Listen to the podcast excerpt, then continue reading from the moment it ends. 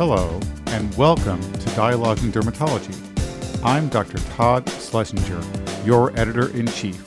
We have another exciting podcast for you today. We hope that you enjoy. Hello, and welcome to Dialogues in Dermatology. For this special edition of Dialogues, Best of VMX, we are conducting brief interviews with session directors from the most highly attended sessions at the 2021 VMX. To kick us off, we have Dr. Kristen Fernandez, who is Assistant Professor of Dermatology at Missouri University School of Medicine. She is also Chief of the VA Medical Center affiliated with that institution. Dr. Fernandez, thank you very much for making time for us. Yeah, thanks so much for having me. I have been a longtime listener of Dialogues in Dermatology since I was a resident, so it is a pleasure to be here ringing endorsement you've come full circle. Well we are we are interviewing you today because you led a very interesting session at this year's vmx on cutaneous dysesthesias. And so we're wondering what were some of the topics you covered at that session and how did you structure the session yeah, so the session was really structured as a follow up to the JAD CME that we did in 2015. And I really wanted to kind of circle back and relook at the literature and, and do sort of an update on what's new in some of those diseases that I covered in that. And also add a little bit more to some of the areas that I think now more of a cutaneous dysesthesia, such as idiopathic anogenital pruritus and also vulvodynia. So we didn't really cover those in great details in that CME review, and so I really wanted to give those kind of their their shining moment here. Right, great. So kind of an update on some things, some things you thought would be really clinically relevant. How did you structure the session? Was it a series of speakers, a panel? What sort of structure did you put on it? Yeah, so we had three speakers. Myself, I did sort of the uh, literature review on an update on the generic cutaneous dysesthesias. We talked about scalp right. dysesthesia, brachioradial and, and notalgia paresthetica specifically in, in my session. And then I also had Dr. Kathleen Long talk about idiopathic anogenital pruritus. Um, and then Dr. Nora Shumway talked about vulvodynia and really what, what dermatologists should know and what our focus should be. Where's our role in treating vulvodynia, basically? Right, super important, very clinically relevant. And I'm sure it's challenging to think about maybe three or five take home points from the session, but were there uh, several particularly potentially practice changing sort of pearls that the speakers or you shared with the audience?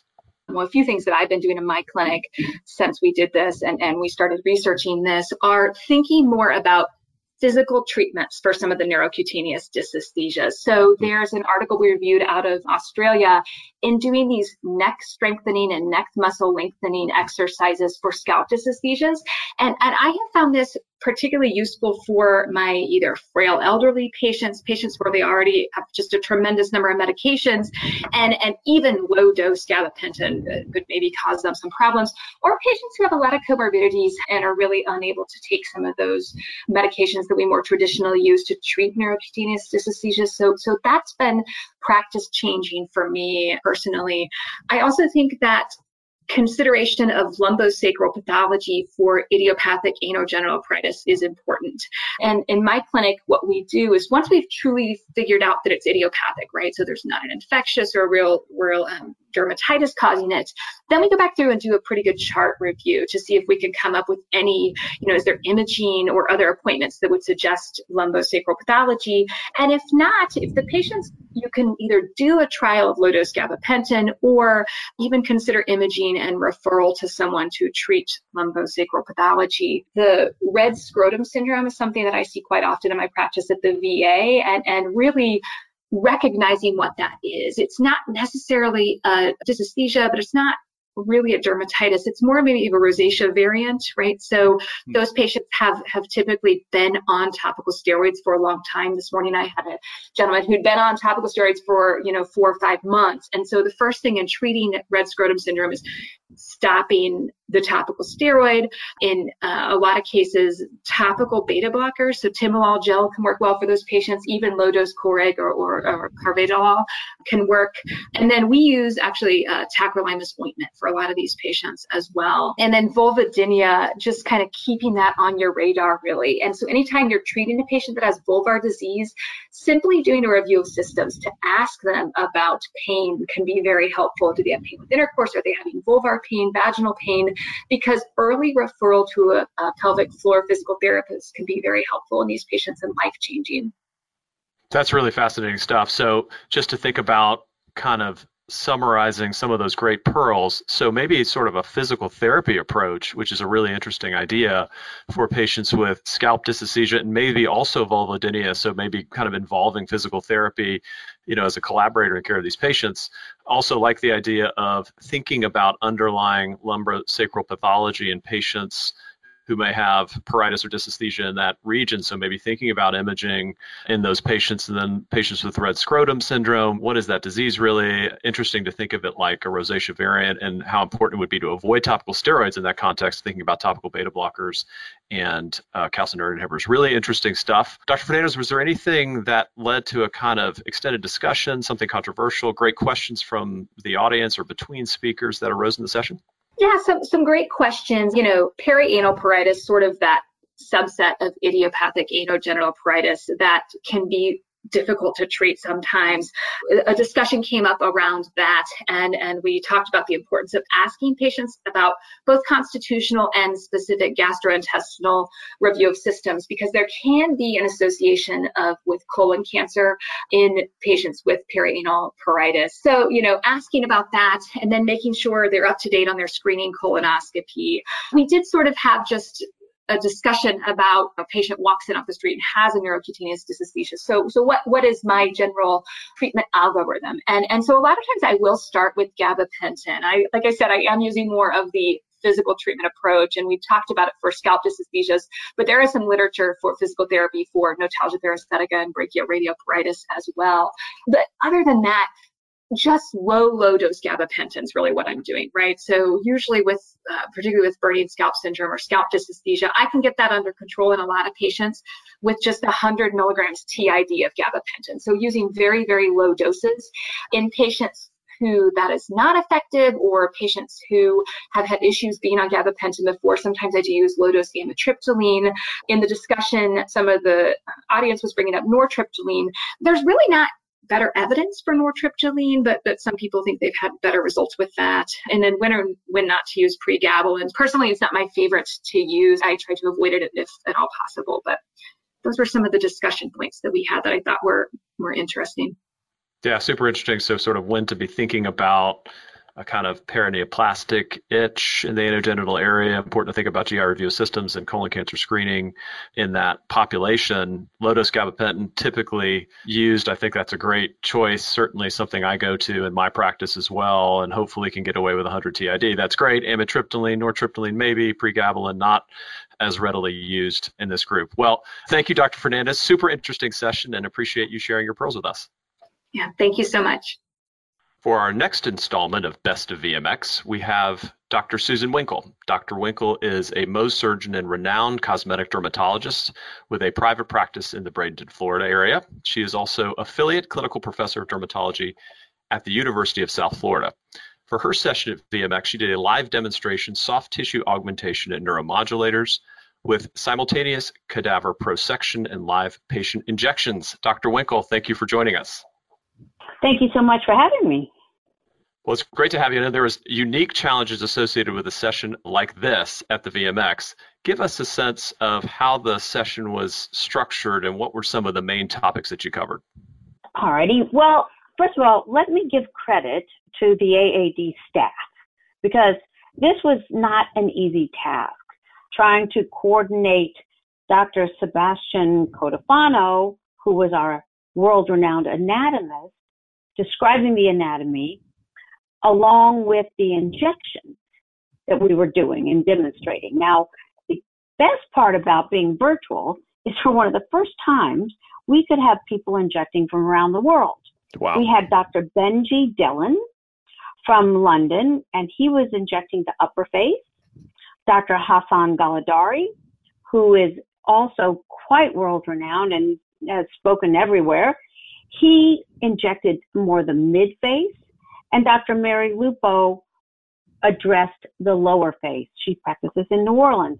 And the nice thing was we really looked at it from a multicultural as well as that global approach.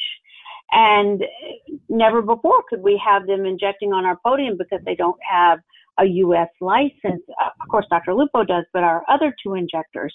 And I think that this was a very unique opportunity, which we were able to optimize. The challenging part, of course, were the time zones. It was right. difficult for us to ever have a conference call together to discuss what we were doing. And then we had to get Dr. Cotofana to get all their videos that they injected so he could do the cadaver dissection. It, it was logistically quite challenging. But again, the AAD staff worked long hours helping us do and put this all together. I was quite proud of the accomplishment they did.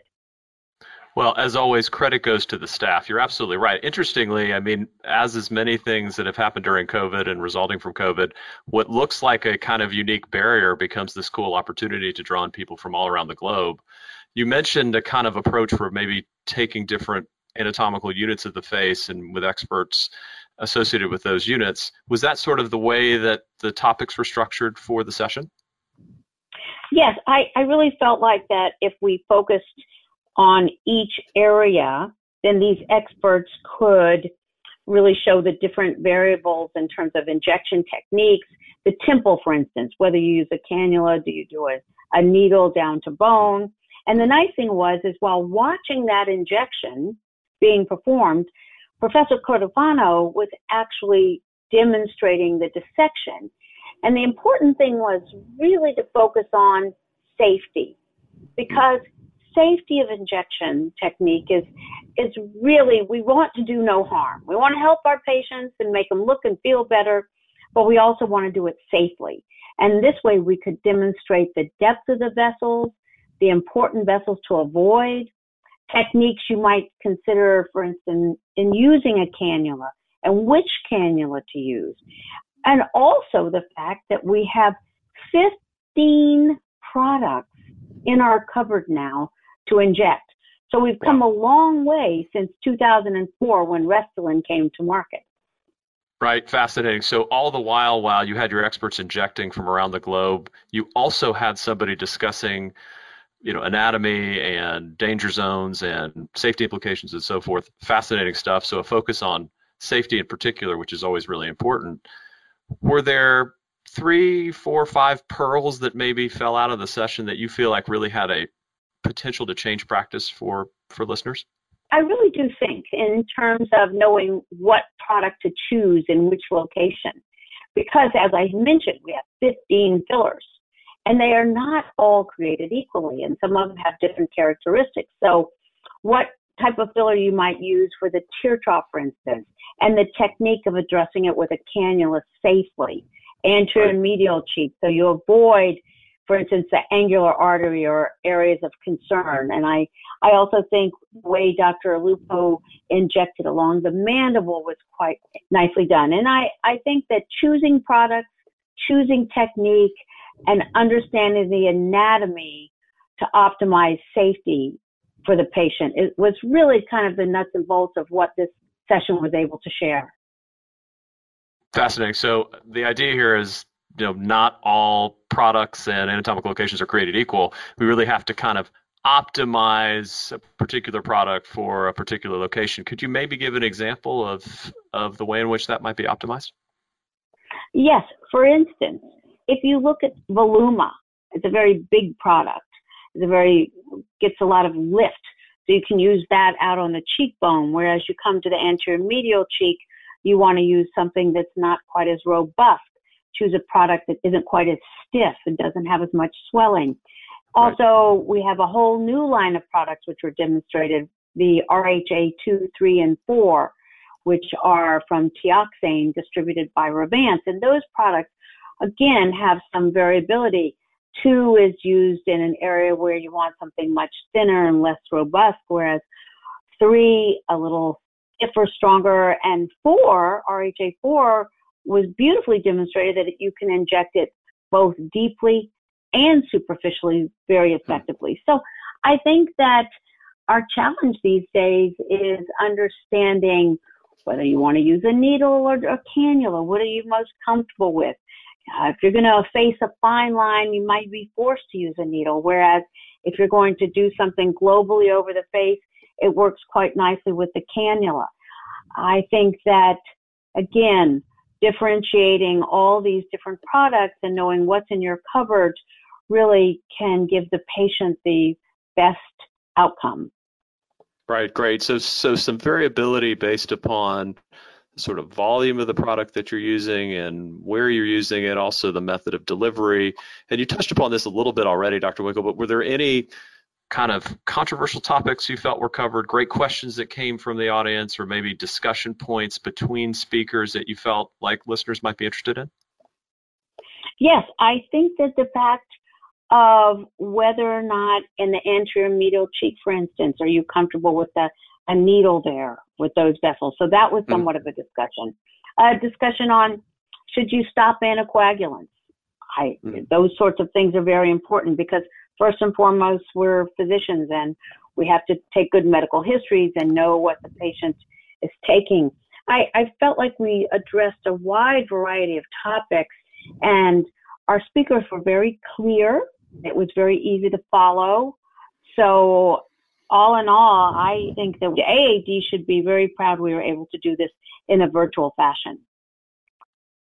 Yeah, great. And I think clearly this is an opportunity for future engagement and perhaps modeling after your session, which was so great. Was there any discussion of sort of COVID vaccine related considerations with filler products? This is something that's been something of a hot topic in the lay press. Did that come up among the audience or speakers? Yes, we weren't able to address all the questions for time, and we did get some emails following the course, and people right. did ask that if we were concerned about patients having the COVID vaccine. And I have to say, quite frankly, even though we know there were three cases of some swelling with the Moderna vaccine in the original studies, it really has not been as concerning as as initially thought.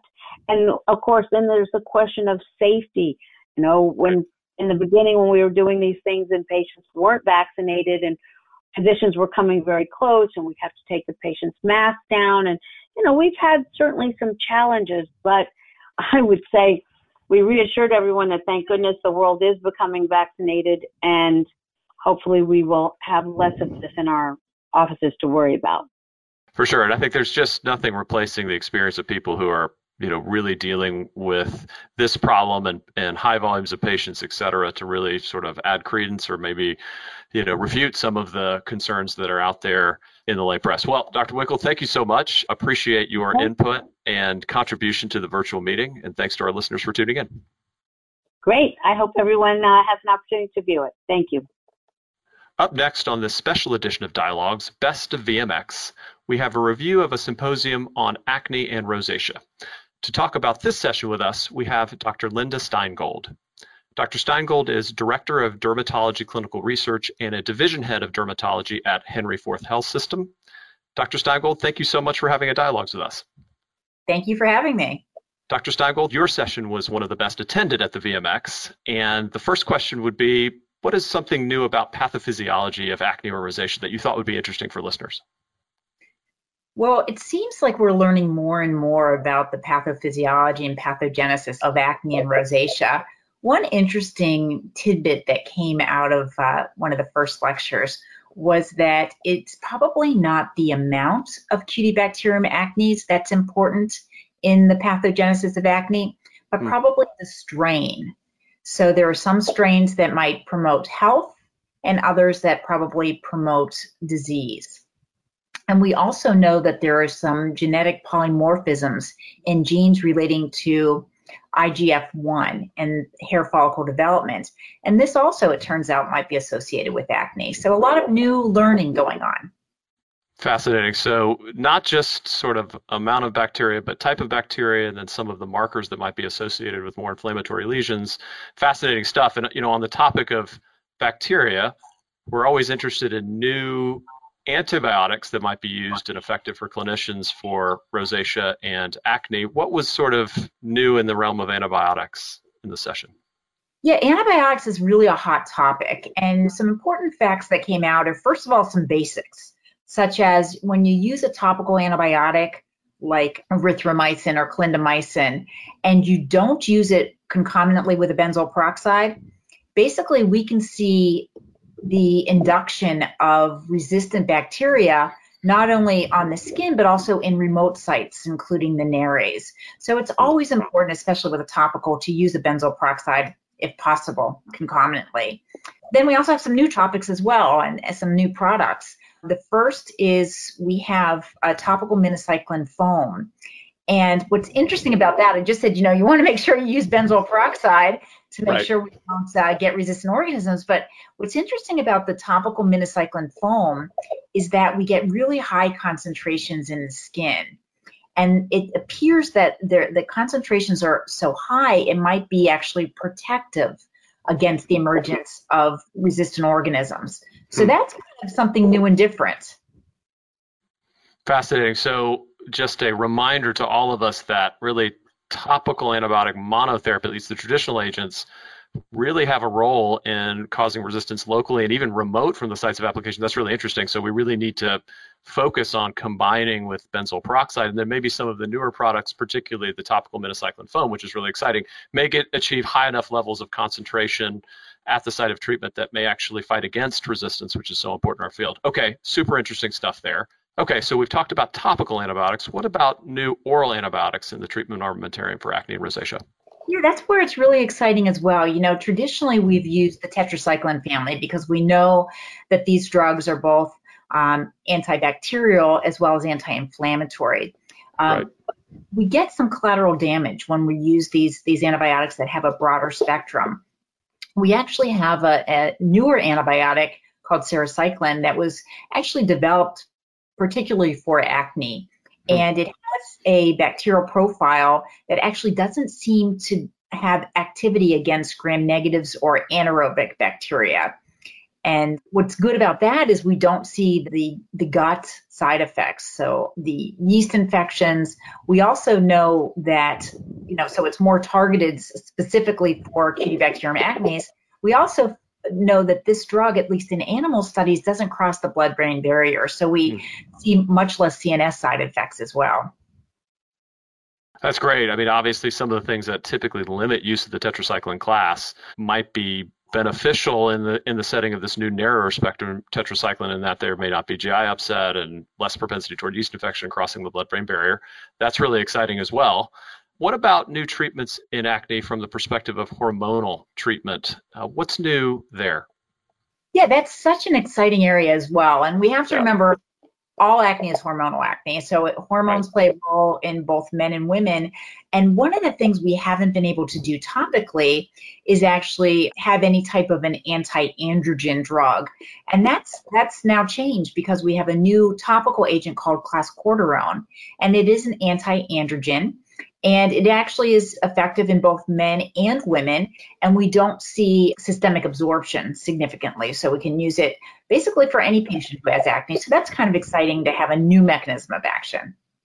Yeah, particularly one that might be helpful for men as well. How do you sort of envision inserting that into a, an acne regimen for a patient?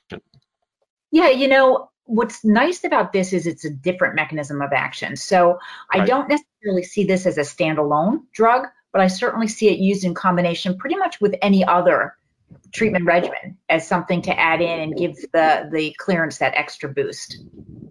Fantastic. All right. So, new stuff from a topical and oral perspective. That's really exciting.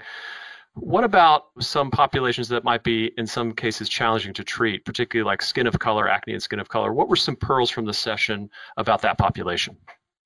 Yeah, it's really important to remember that patients who have skin of color are upset not only in their acne, but they're also di- upset about their dyspigmentation. Right. There were a few pearls on how to try to get this under control. First, to remember that 20% azelaic acid um, is good not only at reducing the acne lesions, but also helpful in reducing the post inflammatory hyperpigmentation in patients with skin of color.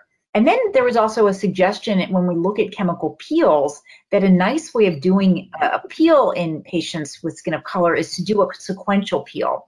And the recommendation was to combine salicylic acid and mandelic acid sequentially. And that treats, again, both the acne as well as the dyspigmentation. So a, a nice pearl to take home. I love that. Could you maybe describe in a little more detail for listeners who may not be familiar with the concept of sequential peeling, sort of one then the other? How would you sort of do that in a in a clinical context? as was recommended by Dr. Desai, it really is sequential. So they do one peel and then in that same session would apply the second peel right on top.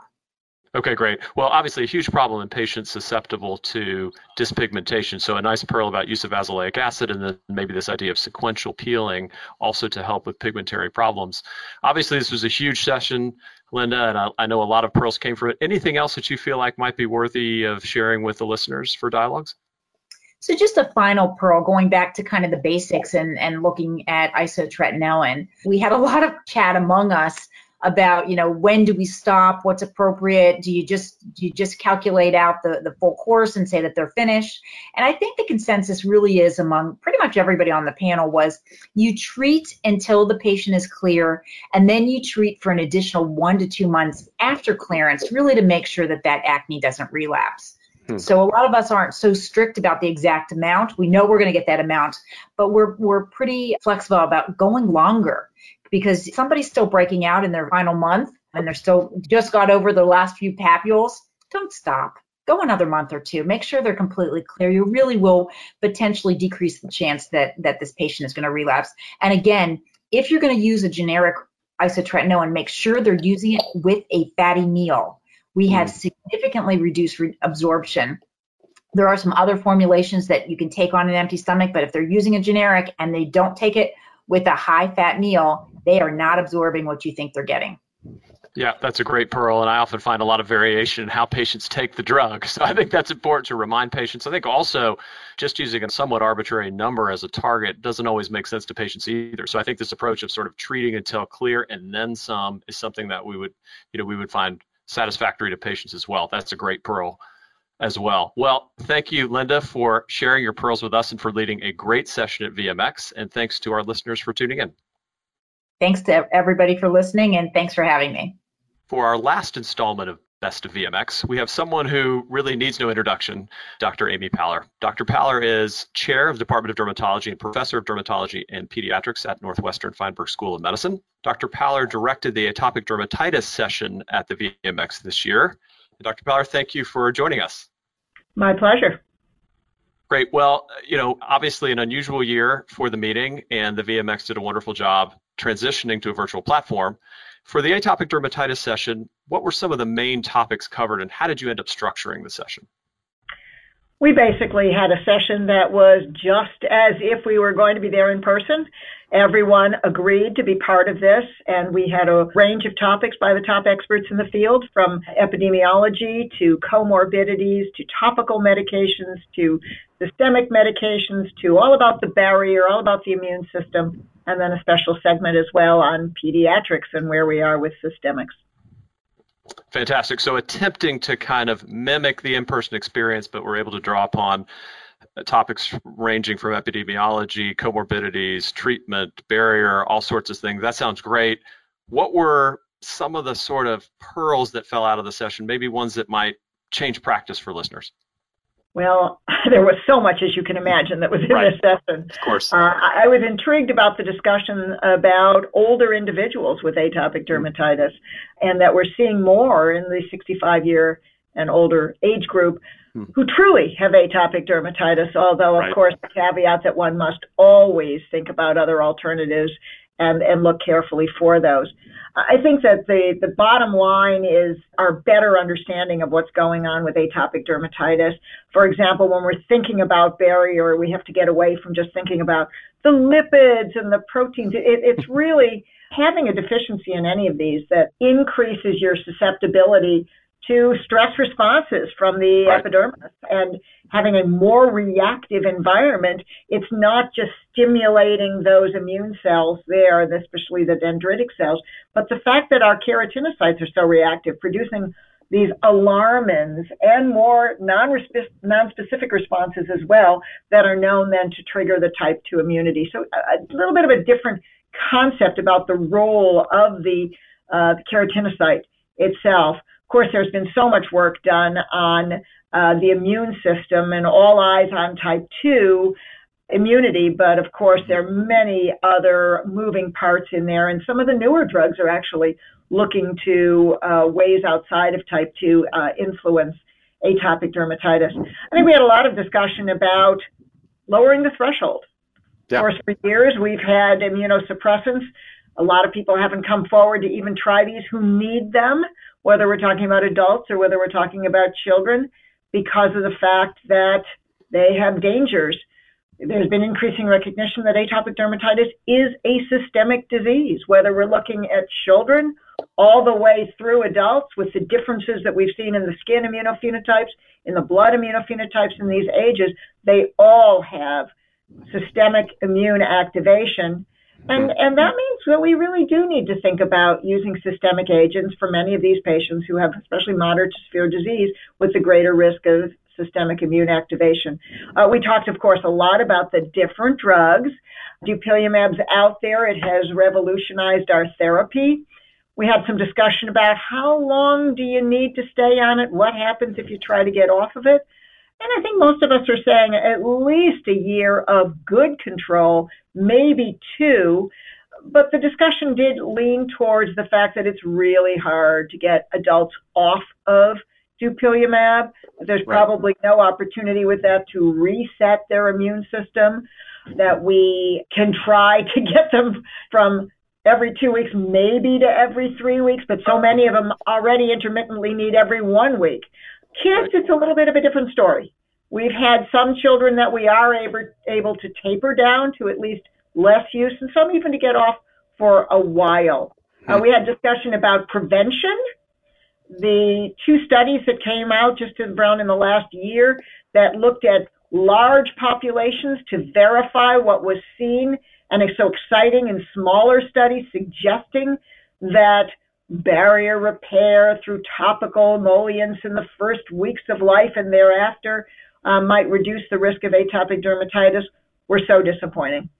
Both the uh, PreventADALL study and the BEEP study showed no evidence that hmm. the use of these emollients on a regular basis, several times a week, made any difference in the risk of developing atopic dermatitis. Uh, but I do want to mention in our discussion, we also talked about how there were more studies ongoing and there were so many problems that people should recognize that were limitations to these studies. In one, just cream on the face. In another, there were a lot of placebo patients who ended up using moisturizers and problems with compliance. And finally, um, a lot of discussion about JAKs. Uh, we have three JAKs coming forward, and, and how do we distinguish among them?